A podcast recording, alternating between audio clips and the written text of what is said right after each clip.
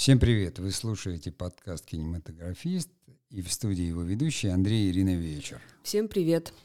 Ну вот сейчас, Ир, уже заканчивается, у нас получилось, что мы заканчиваем первый сезон, был еще нулевой сезон, который сейчас можно услышать только на Яндекс.Музыке, по-моему. Там мы говорили о сериалах, да, о которых ты писала на нашем канале Яндекс Дзен, который мы благополучно закрыли. Тот сезон, который я считаю первым, мы посвятили киноиндустрии. И разговаривали с интереснейшими, на мой взгляд, экспертами. Да. Да, то есть у нас были эксперты, у нас был Володя. Э, ты можешь назвать фамилии? Владимир Федоров, Владим... Кира, Кира Лунева, Кирилл Журенков. Давай так, Владимир Федоров, владелец сети кинотеатров. Как она называется? Киномир. А, Кира Лунева, это киномаркетинг наш. Да, эксперт, эксперт по дистрибьюции киномаркетингу. Э, Кинир, Кирилл Журенков, это, это сценарист. сценарист. Да, автор э, таких достаточно известных проектов. Да, мы тоже с ним говорили. Таких известных каких? Ну, например, сериал э, «Демон революции», например. Понятно, потому что ну, не все, кто нас сегодня слушает, слушали старые подкасты и знают, кто эти люди на слух. Угу. Вот. Э, у нас была Инна Норкина, креативный продюсер, да, которая да. долго сотрудничала с э, «Спутник Продакшн». Да, «Спутник Восток Продакшн» приложила руку к сериалу «Лучше, чем люди» и к другим известным да, сериалам. Да, которые вот как раз попали на Netflix. Кто-то еще был у нас?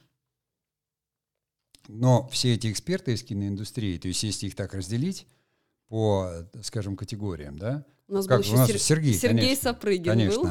Конечно, режиссер из Англии, то есть который русскоязычный, но он сейчас снимает для одной очень крупной компании у нас проект у него, и он работал в Англии на Viasat ТВ. И да. работает. Да, да. Вот, поэтому он нам немножко рассказал, как там строится режиссура и как там а, кинопроизводство работает. Я все это к чему? Что у нас абсолютно точно были ну, эксперты из определенных ниш, и, скажем так, прокат и киномаркетинг — это бизнес. Угу. Да, Кирилл Журенков, сценарист, и Норкина, креативный продюсер — это драматургия. И Сергей у нас, и я ему в помощь был, представляли, в общем-то, как бы режиссерскую угу. э, часть. Ты представляла продюсерскую, тоже производственную, но тут все дело в том, что это теперь уже нельзя разделять, на мой взгляд. И вот и подводя итоги этому сезону, мне хотелось бы поговорить о том, а что дальше это ждет кинематограф и киноиндустрию нашу. Вот мы с Кирой говорили, да, что будет с кинобизнесом в следующем году. И после нашего уже разговора произошло два знаковых события, то есть выставлен на продажу Warner Bros. И вот на... Нет, Metro Goldwyn Mayer. Warner Bros., а потом Metro Goldwyn Mayer два дня назад, буквально, или три они объявили. Warner Bros. Они не на продажу выставили, а они сменили дистрибьютора в России.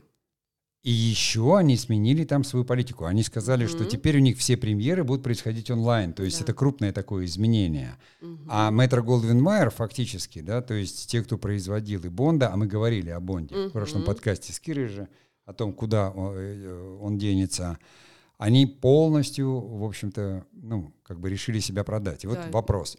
пять с половиной миллиардов, mm-hmm. да, такая компания крупная. А почему они не пытаются переформатироваться, вот как Warner Bros., перейти там на, на онлайн-продакшн или найти инвестиции? Как ты думаешь, почему это происходит? Ну, на самом деле это какое-то очень э, такое событие печальное для меня, потому что это компания с огромным вообще бэкграундом, с огромной киноисторией. Это компания, это студия, которая занимает ну, достаточно весомую нишу в мировом кинематографе. Они же не умирают, Ира. Они нет, выставлены нет, на продажу. Ну, они выставлены, а если их никто не купит, значит, они каким-то это образом... Это невозможно, их обязательно да? купят, конечно. Но да. также продал свою компанию Лукас, также продал свою компанию Спилберг, они основали эти компании, они создали новое кино семейное, понимаешь, и потом продали эти компании, то есть более крупным игрокам. Ну, ты знаешь, здесь, на мой взгляд, вот я что увидела, да, вот в этой новости... Дисней тоже, кстати, принадлежит Соне. Да, что я увидела в этой новости, для меня почему печально, потому что ты, ты понимаешь... консерватор, поэтому печально. Потому что ты понимаешь, что, опять же, это, это, это слово «пандемия». Я думаю, что если бы не было коронавируса, этой истории, которая произошла в нашем уходящем году, я думаю, что Metro Goldwyn Mayer вряд ли бы решились на продажу своей студии. Скорее всего, они бы нашли какие-то способы существования. Но, по всей видимости, это их окончательно добило, и... они не смогли, как ты правильно говоришь, Warner Bros., они как бы сказали, мы помимо онлайн-кинотеатров, офлайн-кинотеатров выходим и онлайн-кинотеатрами, да, онлайн-премьерами, вот, но здесь, по всей видимости, эта компания, я не знаю ее политику, я не знаю состояние их бизнеса, вот, и я не знаю, почему они решили закрыться, а не переформатироваться, но, наверное, они неповоротливая структура, менее поворотливая, например, чем Warner Bros., наверное, у них какие-то отягощения есть, не знаю. Вот я тут скорее буду апеллировать нашим слушателям, потому что вот чем отличаются творческие люди от людей там более конкретных, да? Вот Ира, там, она продюсер такого более рационально-консервативного склада. Эти люди всегда хорошо видят то, что есть. А творческие люди, они просто обязаны видеть то, что будет, то, чего нет. И в этом разница. Собственно, люди делятся на две категории, так мощно, пятьдесят на пятьдесят, вот в этом контексте. Я не вижу ничего такого страшного Metro Goldwyn Mayer. Это как бы, да, конечно, история и все. Но, на мой взгляд, почему они выставились на продажу, они ищут инвестиций. Они исчерпали свой креативный ресурс. У них, вот они стоят пять с половиной миллиардов, а денег, то есть кэша, чтобы развиваться, у них нет. И никто из инвесторов не придет там за пятьдесят или семьдесят. Они не стартап. Понимаешь? Им сложно переформатироваться, им проще целиком как бы продать активы, то есть владельцам, их поглотит какая-нибудь крупная компания. Google возьмет и купит, э, к примеру, в состоянии же купить, или Apple в состоянии купить.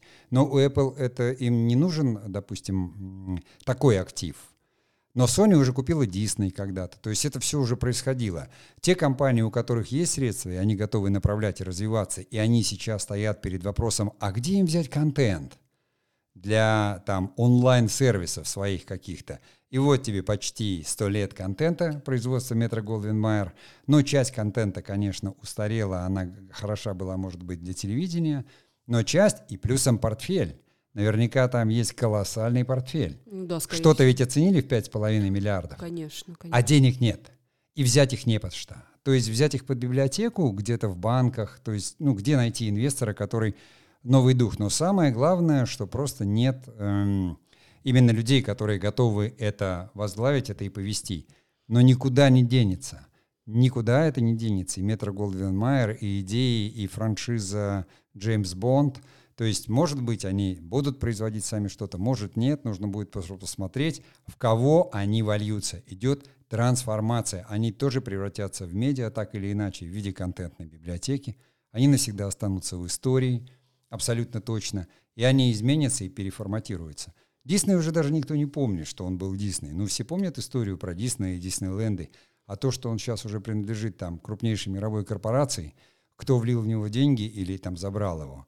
Понимаешь, точно так же, как не, особо там сейчас никто не вспоминает, что Стив Джобс уже не только компьютеры создал, да, а вся вот эта мультипликация, анимация. Студия Pixar, да. Pixar, да. И они там влились в Дисней в свое время. То есть это вот слияние и изменения, которые происходят. То есть я думаю, что следующий год, он как раз вот еще нам грядет эти слияния и изменения. И в данном случае, ну, коронавирус, ну, говорили мы о нем. Да, это, это всего лишь предлагаемые обстоятельства, в которых и кинобизнесу надо меняться, и кинематографу, что интересно, нужно меняться. Угу. Поэтому поменялась среда.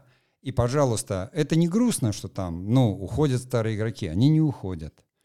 Они меняются. И никуда не девается. Как вот онлайн, смотри, он сколько потребовал контента. И мы видим с тобой на Кинопоиске появляются фильмы, советское кино.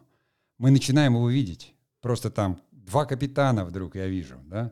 Там фильм по Каверину. Еще какие-то, причем с очень высокими оценками. Это говорит о том, что зрители у этих фильмов есть. Э-э- начинается повторный прокат. То, чем занималась Каро. Да. Когда мы можем снова восемь с половиной увидеть на большом экране. Да это же была просто мечта. Госфильмофон там оцифровывается и, и начинает как-то эти фильмы появляться. То есть весь вот сейчас веб, он хорош тем, что он востребует практически все. Наверняка востребован был, есть и будет Чаплин. И как раз нужно разбирать и те запасники, потому что есть люди, которых интересует кино как искусство, кино как культура, кино как история. И есть те, кто, как говорится, интересуется чем-то современным, о чем мы как бы поговорим в следующей части нашего подкаста. Но чтобы завершить вот первую, в первую очередь изменилась среда, и она будет меняться. Мы только что увидели, как у нас появились какие-то новые сервисы, правильно?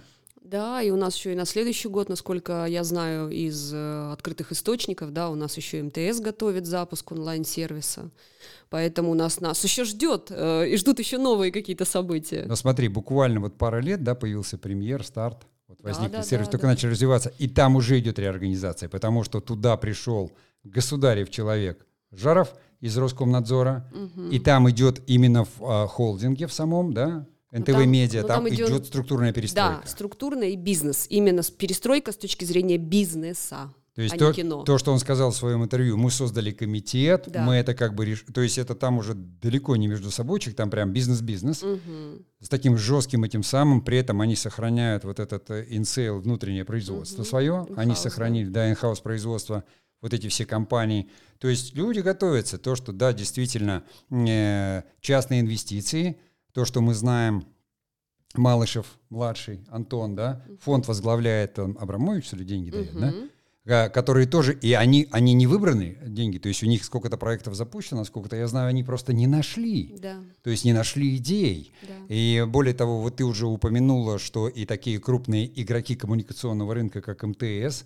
готовят что-то такое, uh-huh. да? Да. Сбербанк вышел, он вышел да. не только там с этим самым, они, они сделали даже свою приставку телевизионную. Море ТВ у нас появилось в этом году, достаточно так о себе заявив сериалом «Чики», да, да, да, и сейчас идет э, у них э, «Псих». Ну, то есть, как ты считаешь, у нас, вот у нас в России достаточно активно этот рынок развивается? Да, у нас, мне кажется, вообще сейчас какое-то, знаешь, бурление происходит, да. потому что это прям какой-то источник, который стал бить из-под земли. Но дай бог, дай бог, чтобы все это Это, в общем-то, оправдало все эти затраты, все эти надежды. Нет. Знаешь, вот я сейчас ты сказал про то, что реорганизация Михаил Жаров... О, Михаил Жаров? Михаил? Не знаю, Михаил Жаров актер. Михаил Жаров актер. Александр да, Жаров, Александр, по-моему. Да. А, он а, реорганизует, значит, а, «Газпром Медиа» развлекательное телевидение. Это одно из подразделений медиа, медиахолдинга «Газпром». Вот. И я подумала, что надо же, кино стало мыслить... А, вернее, вынуждена вставать на рельсы кей пи ай, вынуждена бизнеса, вставать бизнеса, да, бизнеса. на рельсы показателей, финансовых показателей. Теперь кино.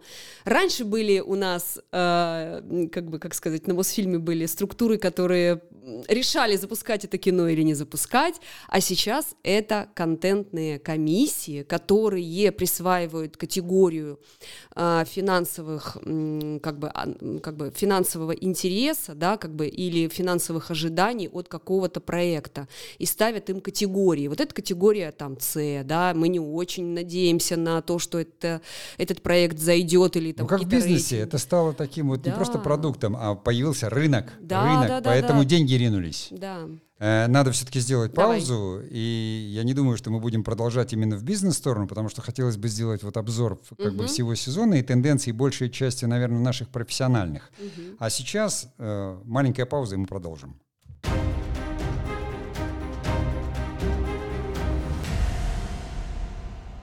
Вы слушаете подкаст «Кинематографист», и сегодня мы говорим о том, как, как будет все-таки меняться сам кинематограф. Вот в подкасте с Кирой мы говорили, что будет киноиндустрия в следующем году. В первой части мы с Ирой уже точно сошлись во мнении о том, что поменялась сама среда, и она в мире поменялась, и очень активно меняется у нас. Возникли новые игроки, и такое всегда происходит именно в тот момент, когда возникает спрос.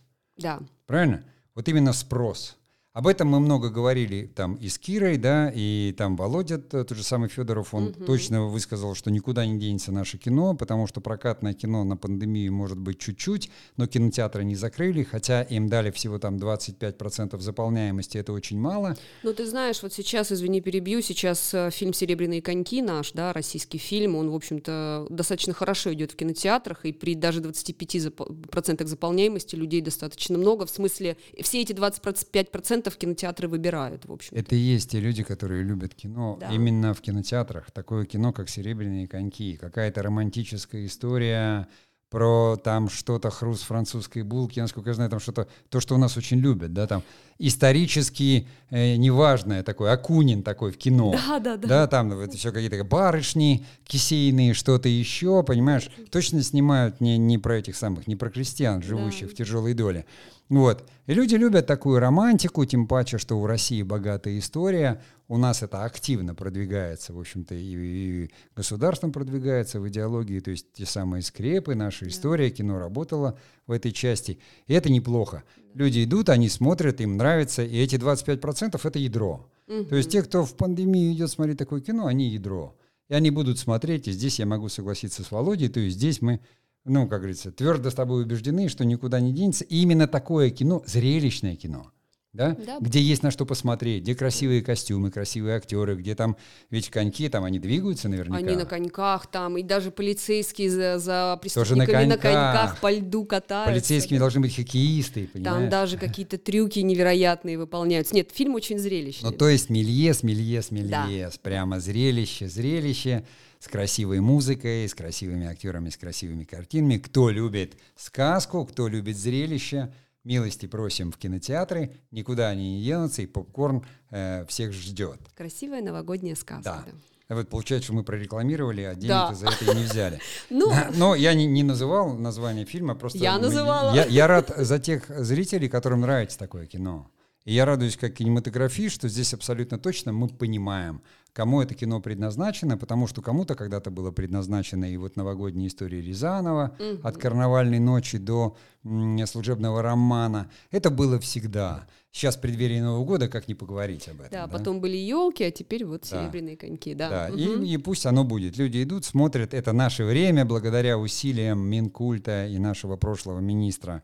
Это новогоднее время отобрали у всех и отдали нашим. И, в общем-то, здесь как бы тут скрепы работают.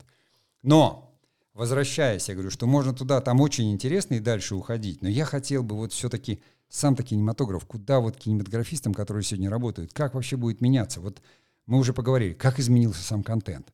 Вот смотри, с одной стороны, э, «Серебряные коньки», «Холоп», да, и mm-hmm. мы понимаем, что здесь произошло.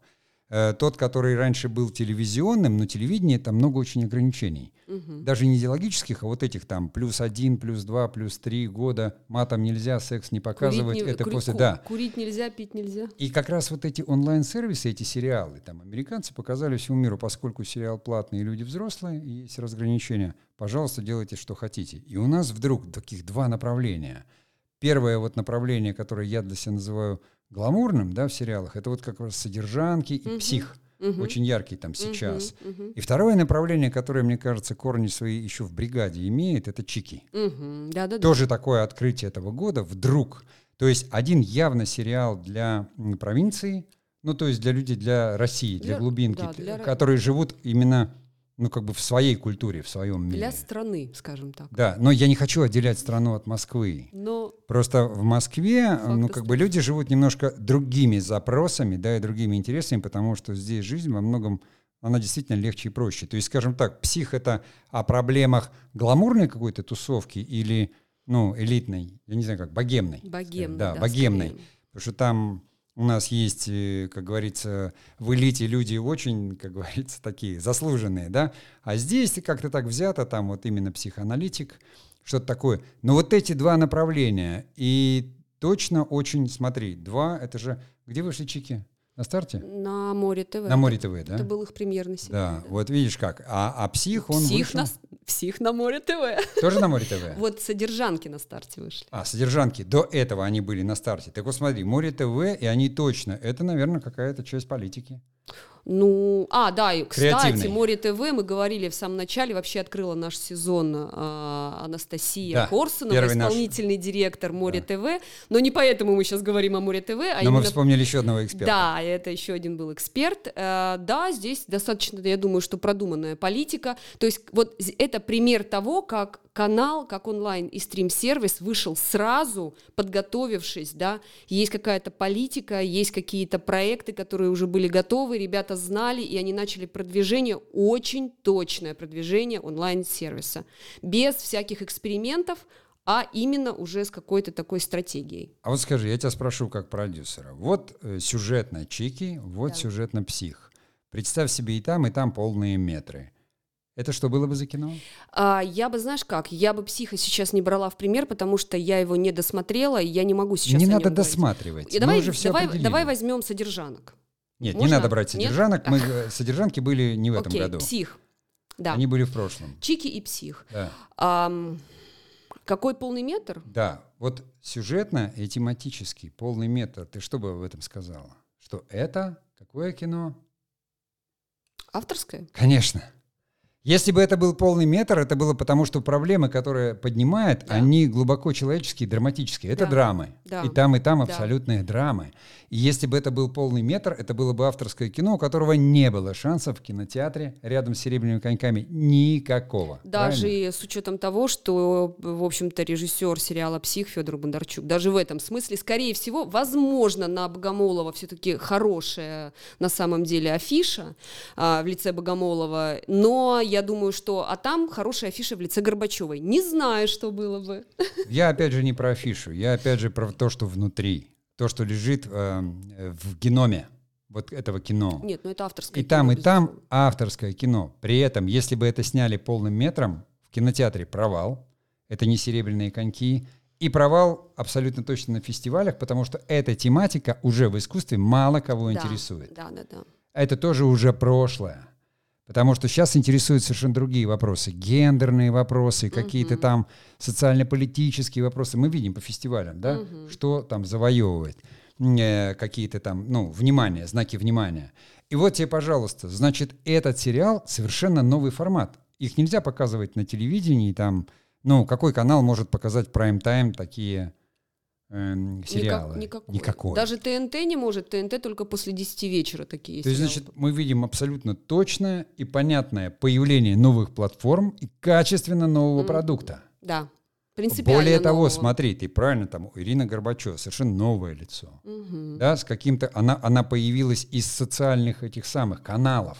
Ну, да. То есть, она там делала какие-то вайны, то есть, она появилась сама... как образ, да, из Инстаграма, из Ютуба, и потом, хотя она профессиональная актриса, мы понимаем, да. так же, как Лапенко, профессиональный да. актер. То есть актеры приходят откуда-то оттуда, да, из у нас веба. Там, у нас там еще, да, у нас там еще, помимо Ирины Горбачевой, у нас там еще есть Антон Лапенко в сериале «Чики», поэтому да, да, там мощно. А здесь в «Психе» именно собраны уже актеры, у которых есть бэкграунд. Там звезда на звезде, звездой да. погоняет. И да. в главной роли... Именно такая очень, я не знаю, как назвать, фигура, но знаковая, селебрити, да. да? Потому что Богомолов, безусловно, уже и селебрити, а не только режиссер. Да, конечно. И режиссер-постановщик, он и селебрити, он да. и бизнесмен, и предприниматель. То есть здесь и там, и там это делают люди, которые понимают. То есть наверняка Горбачева понимает, что такое быть чикой.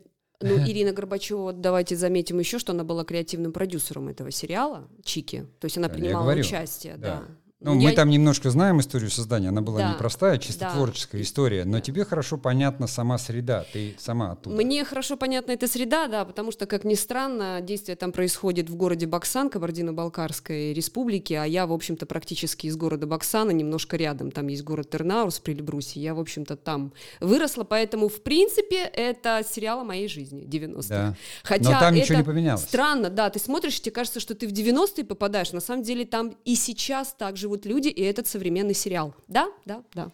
Вот, значит, вторая часть. Сейчас мы сделаем перерыв, но я подвожу итог, как бы. Если в первом мы сказали, что изменились платформы, здесь мы точно говорим, изменился сам контент.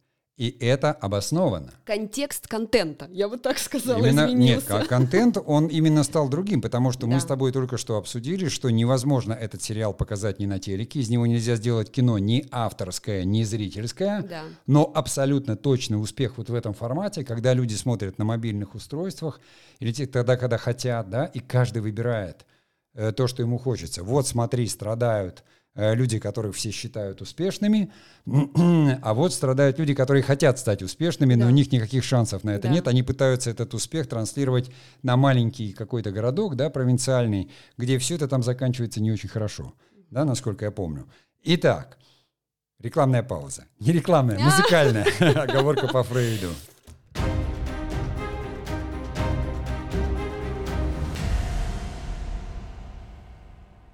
Мы продолжаем наш итоговый в этом году подкаст «Кинематографисты». Мы обсуждаем то, что обсуждали во всем сезоне. То есть мы говорили о новых платформах, которые появились, как изменился именно киноиндустрия, поменялась.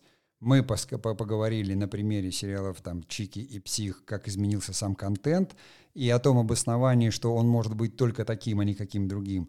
И в контексте этого, опять же, возвращаясь к нашим экспертам о том, что мы говорили, я бы хотел сказать, а как поменялась драматургия?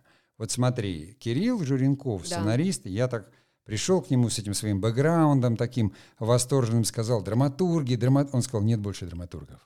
Есть сценаристы. Драматург — это что-то из советского прошлого, mm-hmm. что-то такое глобальное, которое вещает некие идеи глобальные, mm-hmm. культурные. А теперь сценаристы, и надо то-то, то-то, то-то. Mm-hmm. И то же самое, собственно, подтвердила Инна Норкина, которая креативный продюсер, но у нее э, вся линейка была редакторская, то есть она формировала авторские команды, она развивала проекты, э, работала в проекте над Netflix, так же, как у, у Кирилла, успешные там и сериалы, и полные метры. Mm-hmm.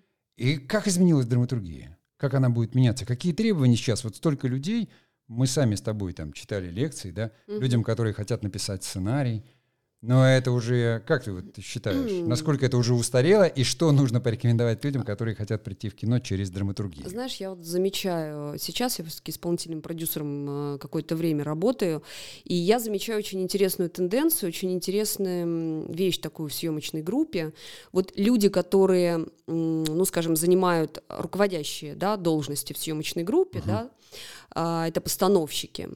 Эти люди... Постановщики — это, по-моему, те, кто мебель переставляет. Я имею в виду постановочный состав съемочной творческий. группы. Творческий постановочный состав. Вот. Эти люди, помимо своей работы, которую они знают очень хорошо, они знают еще и основы операторского мастерства, операторской работы. Но это вот, они, извини, Ир, я да. перебиваю тебя, это больше к другой части идет. Да. Я именно сказала драматургии. Вот ты на Дзене вела больше, чем полгода канал и писала, собственно, о сериалах, исследовала их, смотрела, что люди смотрят, все. Какой должна быть драматургия, чтобы получались такие сериалы, как «Чики» или «Псих»? Как она изменилась, драматургия, чтобы про Троцкого можно было снять, допустим, не полный метр, а сериал? Что нам говорил Кирилл, куда идет драматург? А ты имеешь в виду, что... Карьера, ну мы же кинематографист, мы про профессию. То есть вот человек, там, они говорили, я хочу написать сценарий. Это понятно, для школьника это понятно. Но этого совершенно недостаточно уже. Конечно, это не просто недостаточно, это букварь. Это уже не работает. Нельзя написать сценарий, прийти и скажут, о боже, какая прелесть. Если ты не умеешь его реализовать, ничего не да. получится. То есть все сценаристы должны стремиться стать шоураннерами. Нам четко сказал и Кирилл, и Инна, что это автор, да, именно с продюсерскими э, наработками. Да. Не с режиссерскими, а именно вот это, эти люди, а потому что они идеологи. Они держат в голове не только сюжет, а все вокруг сюжета. То есть мало придумать историю. Наконец-то сценаристам стали говорить, вы теперь отвечаете за конечный результат. Так что они все могли валить на режиссеров и говорить, я написал гениальный сценарий, режиссер все испортил. А теперь это уже вот в таких проектах это невозможно. Да, уже самое интересное, что теперь ты прав, действительно. И опять же подтвержу на своем опыте, что если так написано в сценарии, то режиссер не говорит на съемочной площадке, давайте-ка мы тут быстренько поменяем фразу у актера. Режиссер идет и звонит креативному продюсеру, согласовывает с ним это, либо автору сценария, если нет креативного продюсера. А креативный продюсер — член команды шоураннера. Да, то есть тут уже идет такая коллаборация не, не детская, скажем так. То есть наконец-то мы пришли пришли к тому, что авторы контролируют да. идеологию и воплощение. Да, и свой сценарий они видят на... Ну, как бы на экране они видят то, что они написали, более-менее. Да, и это... сто Ну, как более-менее? Они сами подбирают команду. То есть они выбирают людей, они находят режиссера, того, который отвечает их представлениям о том, что он как стилист может воплотить, да, или как автор может воплотить. Именно это. Ну, это мы давай сейчас с тобой оговоримся. Мы с тобой говорим именно сейчас о тех проектах, которые производятся в больших студиях. Есть у нас еще продюсеры такие независимые, либо одиночки продюсеры, например, как Вадим Горяинов. Да, есть такой очень известный продюсер. Он уже как бы, он работает немножко по другой схеме, по которой... Вадим который... Горяинов, он из другого кинематографа, да, из да, того прошлого. Да, давай все-таки мы проговорим, что здесь еще и такой кинематограф, и тот, о котором мы сейчас с тобой разговариваем. Ир, когда говоришь о тенденциях, это не значит, значит, что все умерло и больше никого uh-huh, нет. Uh-huh. Кто-то всегда остается там. Обязательно. Всегда есть и будет. Люди не умирают. Существуют люди всех возрастов. Существуют тенденции какие-то э, такие революционные, какие-то нереволюционные, скажем, продвинутые. И существует то, что обеспечивает все остальное. Такие продюсеры, их очень много. Они, они снимают фильмы, они делают все, как это работает. И кинотеатры работают. Что и в кинотеатрах, я думаю, еще работают кассиры, которые работали при Советском Союзе. При понимаешь? Владимире Ильиче? Ну, почему бы нет? Но, во всяком случае, на ВКСР точно у нас... Она при Владимире Ильиче еще работала киномехаником. Прекрасная. Да, замечательная. Такая ее знали все лекторы всегда. Я не знаю, жива она сейчас или нет, дай бог здоровья. Вот. Поэтому здесь я не об этом. Мы говорим о тенденциях. Угу. Вадим Горяинов снимает и будет снимать. И не только он, и Сильянов снимает. У них все хорошо. И Роднянский что-то делает. Это мы знаем, уважаемые люди, кинопродюсеры. Мы говорим о том, что новое появилось. А новое — это вот онлайн-сервисы. Это совершенно точно новые сериалы. И в них заправляет не Вадим Горяинов. Да. Да, и не Сергей Сильянов. В них заправляют шоураннеры. Потому что у нас самое яркое, это были, опять же, ребята с драматургическим бэкграундом, Никишов и Федорович. Угу. С них в России это как бы началось, да, вот угу. с тэ вэ три, там, они, угу. вернее, на тэ вэ три, но они же, э, вот этот эн тэ вэ-премьер, по-моему, да, там инициировали. ТНТ. Это были тэ эн тэ. Содержанки — это их. Нет, Содержанки — это Старт. У них это ш- сериал «Шторм» Бориса Хлебникова, у я них имею в виду, это что «Домашний вот, арест». Да, первые но... «Ласточки», вот эти сериальные, появились от людей, которые шоураннеры. Да, но конкретно сериал и успех э, Валерии Никишовой и Евгения Федоровича, Евгения Никишова и Владимира Валерия Федоровича, это проект, э, проект пан, э, как это, не пандемия, как у них был, проект, который закрыли, потом открыли. Эпидемия, ну, эпидемия, зомби, там, да, эпидемия, да. да, вот это уже их проекты «Перевал Дятлова», «Эпидемия», это вот уже... это. Но это, здесь это я проект. Просто говорю, что люди-продюсеры, которые як- знаковые проекты сделали, и Netflix, кстати, тоже от них, да. вот, э, э, «Лучше, чем люди», они по лучше, образованию... Чем люди, «Лучше, чем люди» — это «Старт», это э, Эдуард Илоян, ты путаешь. Ты сейчас будешь все время меня нет, поправлять? Нет, я просто... Нет, ты понимаешь, же... о чем я говорю? Да, я нет? понимаю, о чем я говорю. Я могу путаться в фамилиях людей, но я говорю о тенденциях. У истоков стояли люди, которые изначально разбираются в драматургии, которые, они, может быть, и не работали сценаристами, они закончили сценарный факультет. Это геном. Я да. выискиваю геном. Элоян, у него геном юмориста, у него геном КВНский, может быть, какой-то, и это тоже развивается, но это больше телевидение, которое никуда не делось, ни СТС, ни ТНТ, ни канал «Домашний», там производится контент, сериалы, его смотрят и будут смотреть. Здесь геном был другой, где-то он пересекается всегда, но я как бы прекрасно понимаю, что коллаборация Цикала, угу. который вообще пришел с эстрады, да, и мы его знаем и начинали, вот это Гоголь, который первый прозвучал, мы mm-hmm. услышали. Он пришел к Никишову с Федоровичем, они да. были третий канал, который вот именно такой... Э, мистический. Мистический там чего-то, что там мистического. И Гоголь получился и в кинотеатрах выстрелил, да. и потом как сериал прошел неплохо. И потом одно за другим стало выходить. Это был тренд и тенденция, но она предваряла. А этот год он абсолютно точно уже поставил точки. Благодаря пандемии, наконец-то вот... По кривой Роджерса это перевалило, и прагматики увидели, что в этом есть деньги, в этом есть сила, сюда надо двигаться. И пошел вот такой уже, как говорится, массовый вход денег, реорганизация. Ну, это же так. Да, да, Стали да. организовываться сразу проекты, туда пошли люди, и мы говорим о трендах. То есть те люди, которые так или иначе работают сейчас в кинематографе, хотят прийти, мы им говорим. Мы же все-таки сетевое издание «Кинематографист». Мы говорим, товарищи кинематографисты, никуда не денется прокатное кино, никуда не денется авторское кино. Будут снимать телевизионные сериалы. Не далее, как там на следующей, на прошлой неделе запустился там для эн тэ вэ какой-то сериал «Напарники». Вот то, что показывает эн тэ вэ, наш общий знакомый, хороший там режиссер, продюсеры, мы их знаем. Это все снималось и будет сниматься. Вадим Горяинов будет свое снимать. Мы говорим о трендах. Где новые «Чики»? Сколько сейчас запущено «Чик», как ты думаешь? Ну, думаю, достаточно. Вот именно. Другой но вопрос. Это уже вчерашний день. Да, да. Точно так же, как «Псих». Он должен трансформироваться, потому что никуда не денется зрительская аудитория. И мы понимаем, ребята, в следующем году мы будем конкурировать с Джеймсом Бондом, потому что он придет в онлайн, правильно? Угу. А зритель-то один, как говорит директор Netflix. У нас конкурент сон. Пока. И Netflix нам тоже пришел. Да? И, значит, все вот эти наши сериалы конкурируют уже с Netflix, хотя он еще пока покупает какие-то, ну, локальные, оригинал идеи. Я смотрю, надо сделать перерыв, но я резюмирую тогда по драматургии. Мы точно понимаем, что кроме того, что изменились платформы, изменился контент, изменилось требование к профессии. Те люди, которые хотят э, работать в драматургии или в сценарном ремесле, они должны сразу видеть именно вот, ну, весь контекст, все связи. Что вершина карьеры для автора сценария, для сценариста теперь шоураннер. А шоураннер именно здесь, не в игровом кино. Там по-прежнему доминирует продюсер и режиссер, правильно? Да. Не в телевизионных сериалах, там по-прежнему главные продюсеры.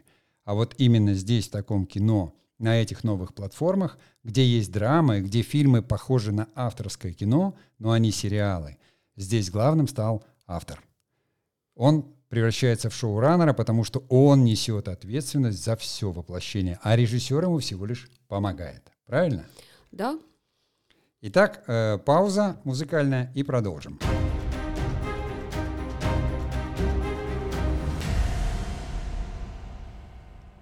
Вы слушаете подкаст «Кинематографист». Мы сегодня, ну, наверное, в честь того, что он последний завершающий, такие как бы эмоциональные, там, разговорчивые. Мы не спорим с Ирой, но все равно в какой-то полемике находимся. Мы поговорили о том, как изменились медиа, э, как изменился сам контент, как изменилась драматургия. И вот тут ты уже можешь меня как бы это самое сейчас трепать и разорвать, как требования к режиссуре. Вот мы говорили с Сергеем, да? Угу. Мы ориентировались, сказали: Сереж, расскажи, как кинопроизводство в Англии. Ну вот напомни в двух словах, что он нам рассказал, чем оно отличается от нашего. Ты у нас все-таки. Оно у нас отли... оно отличается от нашего, ну, по крайней мере, в основном, в основной своей части. Дело в том, что продюсер, у нас сейчас это тоже, слава богу, начало появляться. А, там, когда запускается проект, во-первых, режиссер всегда знает бюджет и всегда а, творит и придумывает, опираясь и ограничиваясь а, сюжетом, о, бюджетом, который есть на проекте. А, дальше. Самое главное а, продюсера не получить деньги с производства, а вложить все деньги в кино, чтобы это кино получилось. И если, не дай бог, это не так, то с этим продюсером потом никто не будет иметь дело на рынке. С режиссером. Вот нет, оговорка нет, по Фрейду. Нет, нет, я про продюсера. Я про режиссера спросила, а, а ты про продюсера рассказывала. А режиссер, он еще, мало того, что он режиссер, он еще немного и продюсер в ситуации, когда он должен в бюджете, который ему выделен, да, на проект, придумать этот проект таким образом, да, визуализировать его таким образом, чтобы этот проект был замеченным, выстрелил и так далее. Ну, давайте немножко помогу, Давай. Потому что мне проще держать все-таки структуру, потому что я в основном, ну, как бы отвечаю у нас за, как бы, сценарий программы, вот, и поэтому бывает, ну, не всегда понятно. Ира большей частью, она как эксперт, наверное, здесь, поэтому вот она на продюсерскую, на последнюю часть сместилась. Я говорю опять об изменениях. Вот что я могу сказать относительно режиссуры, как режиссер, то, что я понял и видел разные этапы. Продюсер, то есть профессия режиссера стала технологом. Режиссер больше не автор, если он не в авторском кино. Режиссер, как говорится, не сценарист. Хотя в авторском кино он и сценарист, и режиссер. И все режиссеры начинают с того, что пишут сценарий и снимают по нему фильм. Режиссер стал стилистом и технологом. Режиссер теперь главный визуализатор.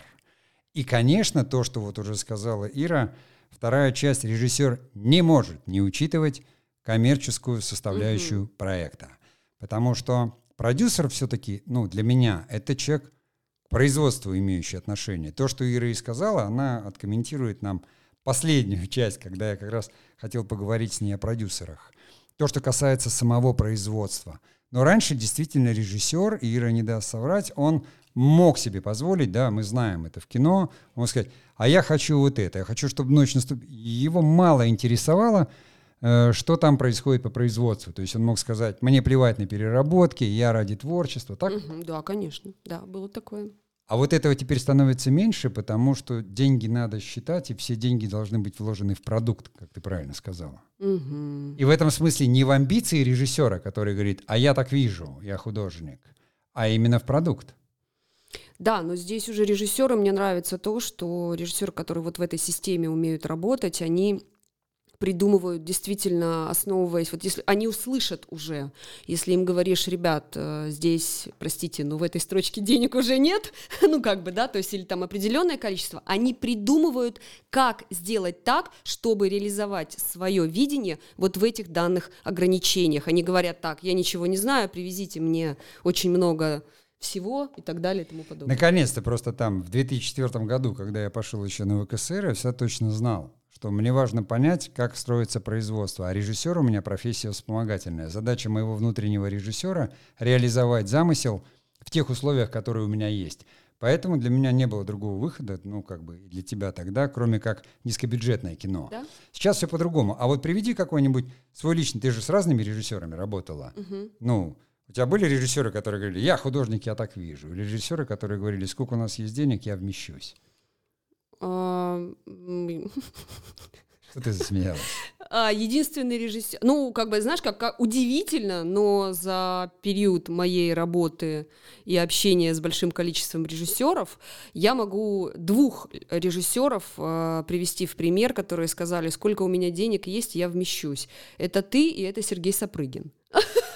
А, ну странно. Вот мы с ними поговорили, с Серегой, да, да. Остальные режиссеры, значит, мы такие вот больше... Ну, Серега, потому что он продвинутый в Англии, а я потому что настолько продвинутый, что никто этого даже не заметил. Да, но знаешь, я могу здесь, наверное, вспомнить отчасти... Мы мало вели таких переговоров с Игорем Волошиным, а с режиссером, все его знают, тоже прекрасно, но он слышащий режиссер. И когда ему... Поэтому он и снимает. Да, и когда ему говоришь, Игорь, это знаешь, вот здесь вот такая ситуация...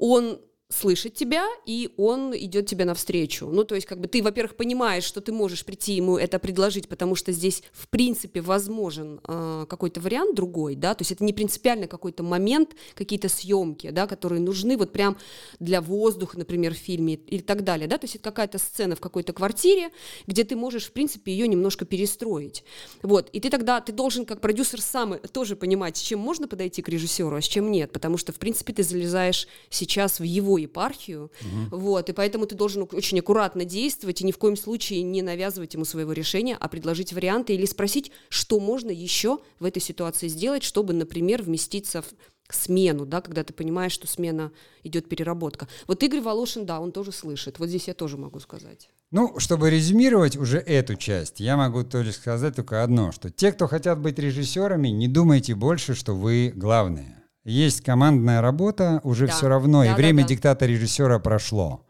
А кому мерещится слава Феллини или там Пазолини, милости просим, но это как бы начальный этап, это авторское кино, короткометражки, фестивали, почувствуйте там себя Феллини.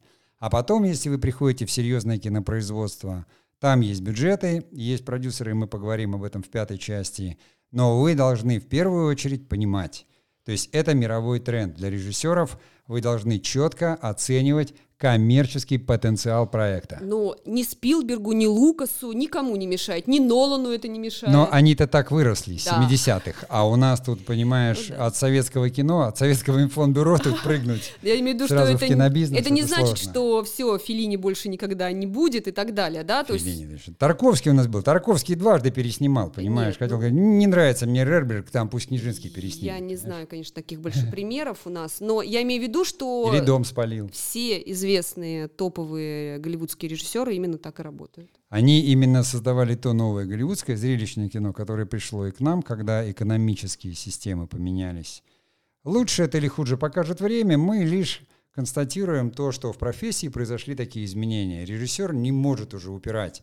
Он, он реализатор какого-то замысла, ну, сюжетного в первую очередь, да, он, безусловно, визуальная стилистика, вот то, что мы разговаривали со всеми, это за режиссером, он должен предлагать, предлагать и предлагать, но согласовывать ее уже с креативными продюсерами mm-hmm. в контексте той идеологии, которая есть. Он должен обязательно понимать, что у проекта есть коммерческий потенциал и обязательно вмещаться, то есть уметь считать, и не только, и, да. как Ира сказала, знать и основы операторского да. мастерства, и монтажа, и все, чтобы понимать, что там работают люди, цепочка должна быть предельно технологичной. И смотрите, в английском языке слово «режиссер» переводится «директор», «управляю», да.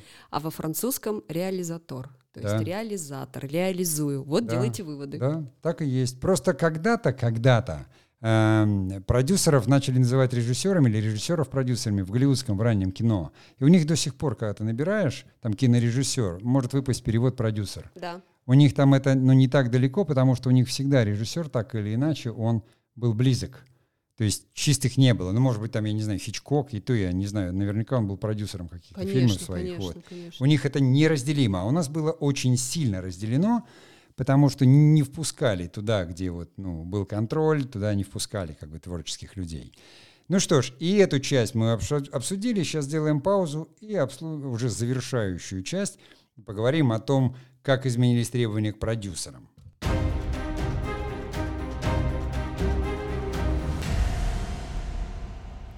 Вы слушаете подкаст «Кинематографист». Сегодня мы обсуждаем, как не просто изменился кинематограф, как изменилось требование к профессии. Мы поговорили о платформах, о контенте, мы поговорили о драматургии, о режиссуре, и вот, наконец-то, соло будет. Соло на скрипке. А как вот ты вот продюсер, ты работающий продюсер, у тебя есть уже такой бэкграунд, ты можешь видеть, как это все менялось абсолютно точно. Mm-hmm. Ты востребованный продюсер. И как, по-твоему, вот что тебе в самой приходится менять? Что поменялось в профессии продюсера, который производит? Что он теперь должен учитывать? Да, знаете, интересно. Вот ты сейчас, когда в предыдущем э, части сказал, что мы поговорим, и я поняла, пока была музыкальная пауза, э, я поняла, что на самом деле вот продюсер, который сейчас исполнительный продюсер, хотя говорят, что ой, ну это по сути директор фильма, правильно.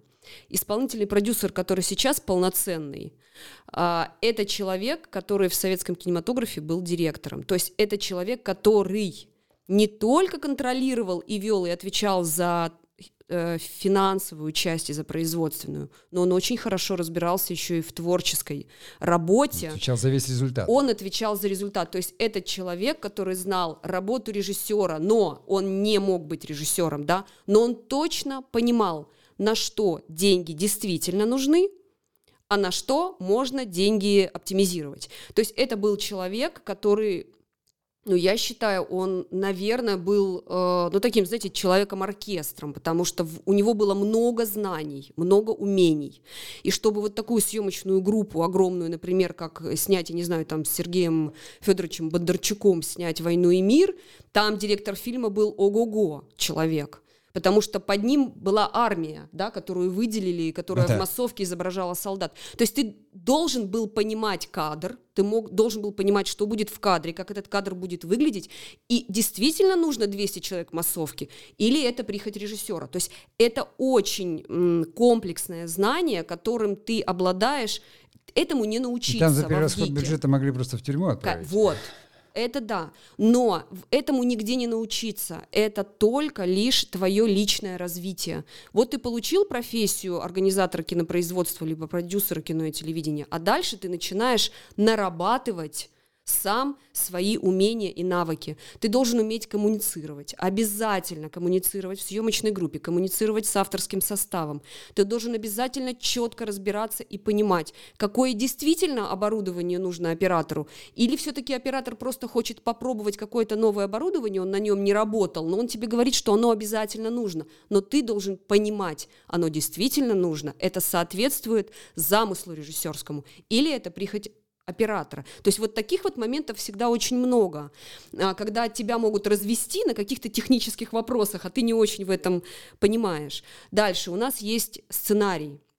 Да, не просто его надо читать, его нужно знать, нужно понимать, как он создается, нужно понимать, как общаться с авторами сценария, чтобы донести до них свою мысль, да, чтобы ты... Ну, как бы, если тебе нужно что-то поменять или что-то внести, какую-то корректировку по какому-то там, я не знаю, по какой-то причине, ты должен так объяснить автору свою просьбу, чтобы автор не принял это в штыки, а чтобы автор услышал тебя и пошел тебе навстречу и сказал: я подумаю, как это можно сделать. Вот, Ир, Ир, извини, я да. не, немножко вмешаюсь. Так, сейчас это несколько так декларативно звучит. Mm-hmm. Вот ты на конкретных примерах. Вот ты сама как меняла свои навыки? Вот что ты делала, вот, чтобы понимать авторов? Что ты сделала, чтобы понимать авторов? Я пошла и закончила курсы драматургии. Так.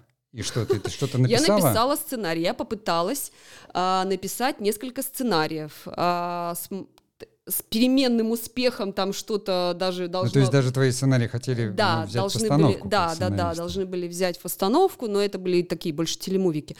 Вот. Но я вам могу сказать точно одну вещь. Писать сценарий очень сложно. И даже если тебе нравится авторское кино, и ты весь из себя смотришь авторское кино, написать сценарий, который будет...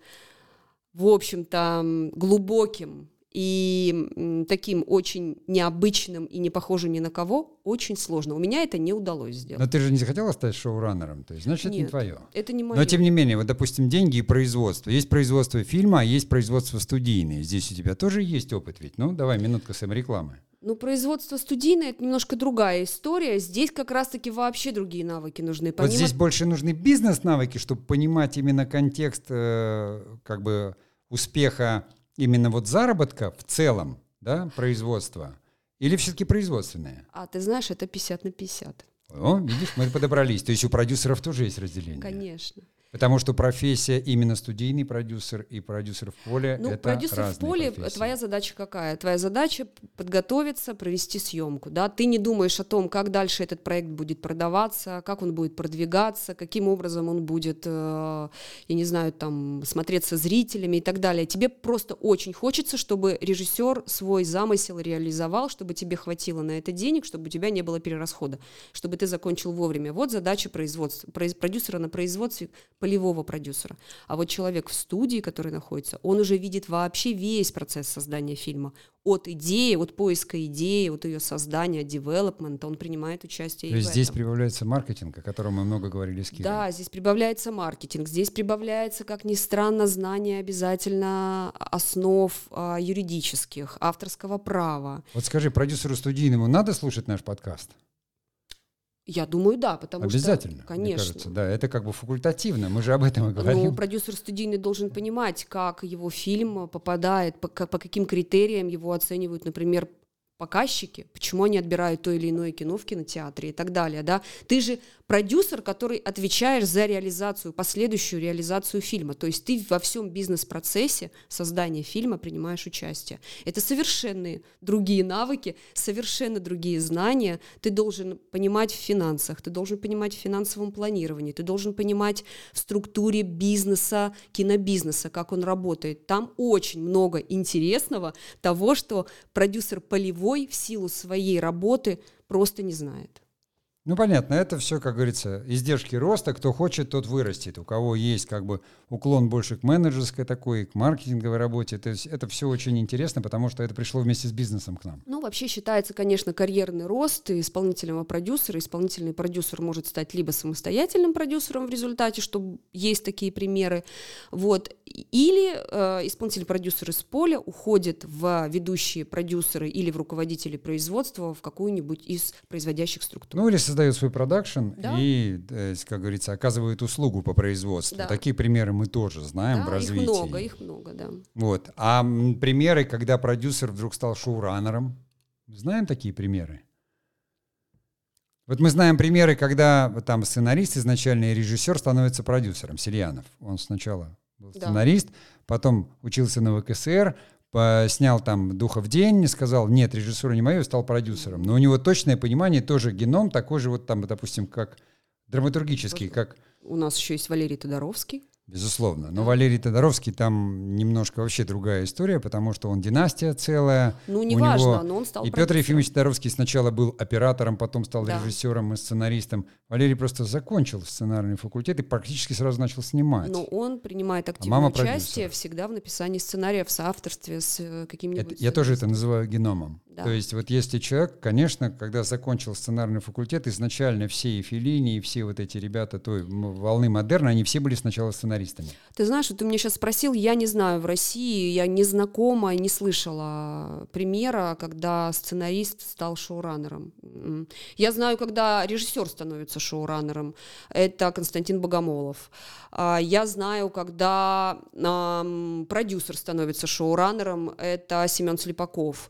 Но он, конечно, автор сценария, он пишет сценарий, но он стал шоураннером именно потому, что он как продюсер производит свое, свои сериалы и свой контент. Ну, знаешь, как мне, как человеку, глубоко знакомому по своей жизни с давней историей, я могу mm-hmm. сказать, что это революционные времена, и поэтому они, конечно, востребуют ярких личностей. Герои гражданской войны потом становились руководителями каких-то строек союзных. Да. Сейчас мы как раз говорим о том, когда это превращается в систему, и будем говорить, где готовят шоураннеров. Но попытки есть в Московской школе кино. Uh-huh, да? Да. Потому что в ГИК традиционно все равно факультет драматургии, и никуда там не деться, и, мне кажется, не очень пока понимают, в какую сторону развиваться, говорят, мы классики и все. ВКСР, оно за кинематограф и за кинематографист, там учат просто кино как искусству, абсолютно точно, уже, как говорится, там почти уже там, за пятьдесят лет это прошло, как учат, и там тоже что-то будет меняться. Здесь, вот ты уже сама сказала, что продюсер уже должен быть и бизнесменом тоже, то есть понимать, как работает бизнес, понимать, как работает производство и четко понимать э, др- драматическую. Да, кстати, я сейчас вспомнила, помимо драматургических курсов по драматургии, я закончила еще год, училась на основы бизнеса, бизнес в России, основы, да, ведения бизнеса, что такое сейчас. Это с учетом того, что у тебя есть высшее образование экономическое, да, кроме драматического. Да, то есть я еще и это закончила, потому что я хотела понять, как сейчас работает бизнес российский, современный, потому что мои знания девяносто седьмого года, когда я училась, но это уже очень много времени прошло. Нужно учиться. Ну, и плюсом практика. Ты ведешь да. подкаст, ты почти год вела блог, чтобы понимать зрительскую аудиторию, да, да, о тех сериалах и фильмах, которые да. ты любишь сама и которые любит зритель, и понимаешь уже зрительские предпочтения. А это маркетинг, да. смешанный с медиа. Ну, то есть сказать, что как бы сейчас нужно изучить что-то одно, и все зайдет, нельзя. Нет, ну ты не поднимешься больше дальше просто выше директора картины, вернее, не директора картины, директора съемочной а мне группы. Мне кажется, что ты не поднимешься выше администратора. Не-не-не, директором э, съемочной группы из администраторов можно вырасти. Да, это становятся много. такие очень такие верткие ребята, которые приходят водителями, потом они администрируют, а потом они становятся директорами, но это подай-принеси, доставь, ну, сделай. Скажем так, у директора съемочной группы немножко другая задача. Да, там больше э, организаторов. В советском кино это называлось главный администратор. Да, то, что сейчас да, делает да, да. Э, якобы директор группы съемочной. Да, да, совершенно верно. Потому что директор фильма это был, не знаю, сейчас как руководитель компании. У него был счет в банке свой, он мог снимать наличные, то есть он управлял именно фильмом вот как я и говорю, структурной что единицей. Исполнительный продюсер сейчас в поле, он вынужден а, еще, кстати, коммуницировать еще и с продакшн-структурами, да, то есть финансовые структуры, юридические структуры, то есть он вынужден понимать и знать, как работает, как нужно спланировать. То есть основа например... менеджмента, да, это просто да, управление, да. потому что бумагооборот какой, да, да. юридическая какая-то самая, ну, не напишешь основа. Финансовую заявку, тебе не пришлют деньги, у тебя не будет денег на кино. И да, слушай, обязательно... заключаешь договора, если ты ошибку сделаешь юридическую. Да, ты отвечаешь за договоры, ты их должен вычитывать, уметь, знать, понимать, что в них написано, что тебе присылает обратно актерский агент, ты должен понимать и разбираться в этом. И команда продюсера, кто юристы, бухгалтера, да, финансисты, да. маркетологи, это все теперь команда. И обязательно коммуникационные, комму- коммуникативные навыки нужно тренировать. Да. Стоит когда-нибудь посвятить этому отдельный подкаст. Прекрасный, здорово, ты все рассказала про продюсеров, я сам с удовольствием послушал, хотя когда-то э, тоже имел отношение к этой работе. Вот что мы хотим, друзья. Вот наш итоговый подкаст вот этого нашего сезона, такой второй половинки года постковидной, когда мы разговаривали с отличными экспертами. Все подкасты актуальны до сих пор, их можно переслушать. Мы вот с Ирой подвели такой итог, рассказывая, как поменяло время, то есть время поменяло требования к профессии кинематографист, насколько она сейчас требует уже кругозора и понимания, насколько изменились не приоритеты, а, наверное, это как когда компания меняется, между там руководителями иногда или отделами происходит такое переформатирование, знаешь, этих полномочий. Uh-huh, uh-huh. Вот, и поэтому там у режиссера добавилось, скажем, продюсерских полномочий каких-то, то есть он должен отвечать, ответственности такой за коммерческий результат. То есть если он снял кино, которое не выстрелило коммерчески, он не получит вторую постановку. Да. В Голливуде так было всегда, у нас нет. Угу. У нас люди могли снимать серое кино, быть лояльны, как говорится, к руководству и получали снова и снова. Теперь этот номер уже не проходит. Точно так же, как авторы получили такую возможность там, стать шоураннером и полностью контролировать свой замысел и нести за него продюсерскую ответственность. Потому что также, если замысел не попал и сериал провалился, шоураннера спросят. Угу. Но мы не говорим про продюсеров, которые традиционно с расстрельной должности директора фильма остались на такой же расстрельной, но теперь у них есть возможность влиять все-таки и на творческую компоненту, нести за нее ответственность и говорить, что, ребята, я думаю не только о деньгах, я точно так же думаю и о бизнесе, правильно? И разбираюсь в творчестве. Да. У нас возник Змей Горыныч, такой трехголовый, который, имея одно туловище, то бишь фильм, имеет три головы, которые должны уметь, как прекрасно сказала Ира, между собой договариваться. И еще продюсер обязательно должен жить на год или на два вперед. Да, то есть заглядывать в будущее, следовательно, быть и стратегом. Да. На этой ноте мы поздравляем всех с наступающим годом быка. Желаем в следующем году творческих успехов. Мы будем с вами. Ира, наверное, в следующем сезоне не войдет со мной как соведущая, потому что у нее там э, чисто карьерные какие-то изменения, которые не позволяют. Но будет присутствовать периодически не только незримо, но и иногда как эксперт будет ходить в подкаст. С удовольствием. Да, а я, скорее всего, уже посвящу следующий сезон кинематографу как некой культуре, но, тем не менее, обязательно буду отслеживать и общаться с нашими экспертами и с новыми экспертами о том, что происходит в киноиндустрии. Мы будем держать вас в курсе дела, и вообще, я думаю, что кинематографист тоже изменится в лучшую сторону, станет, может быть, помощнее и поинтереснее. Не только подкаст, но и все сетевое издание. Мы любим вас, обнимаем вас. До скорых встреч. С Новым годом, не болейте. Пока. Всего доброго.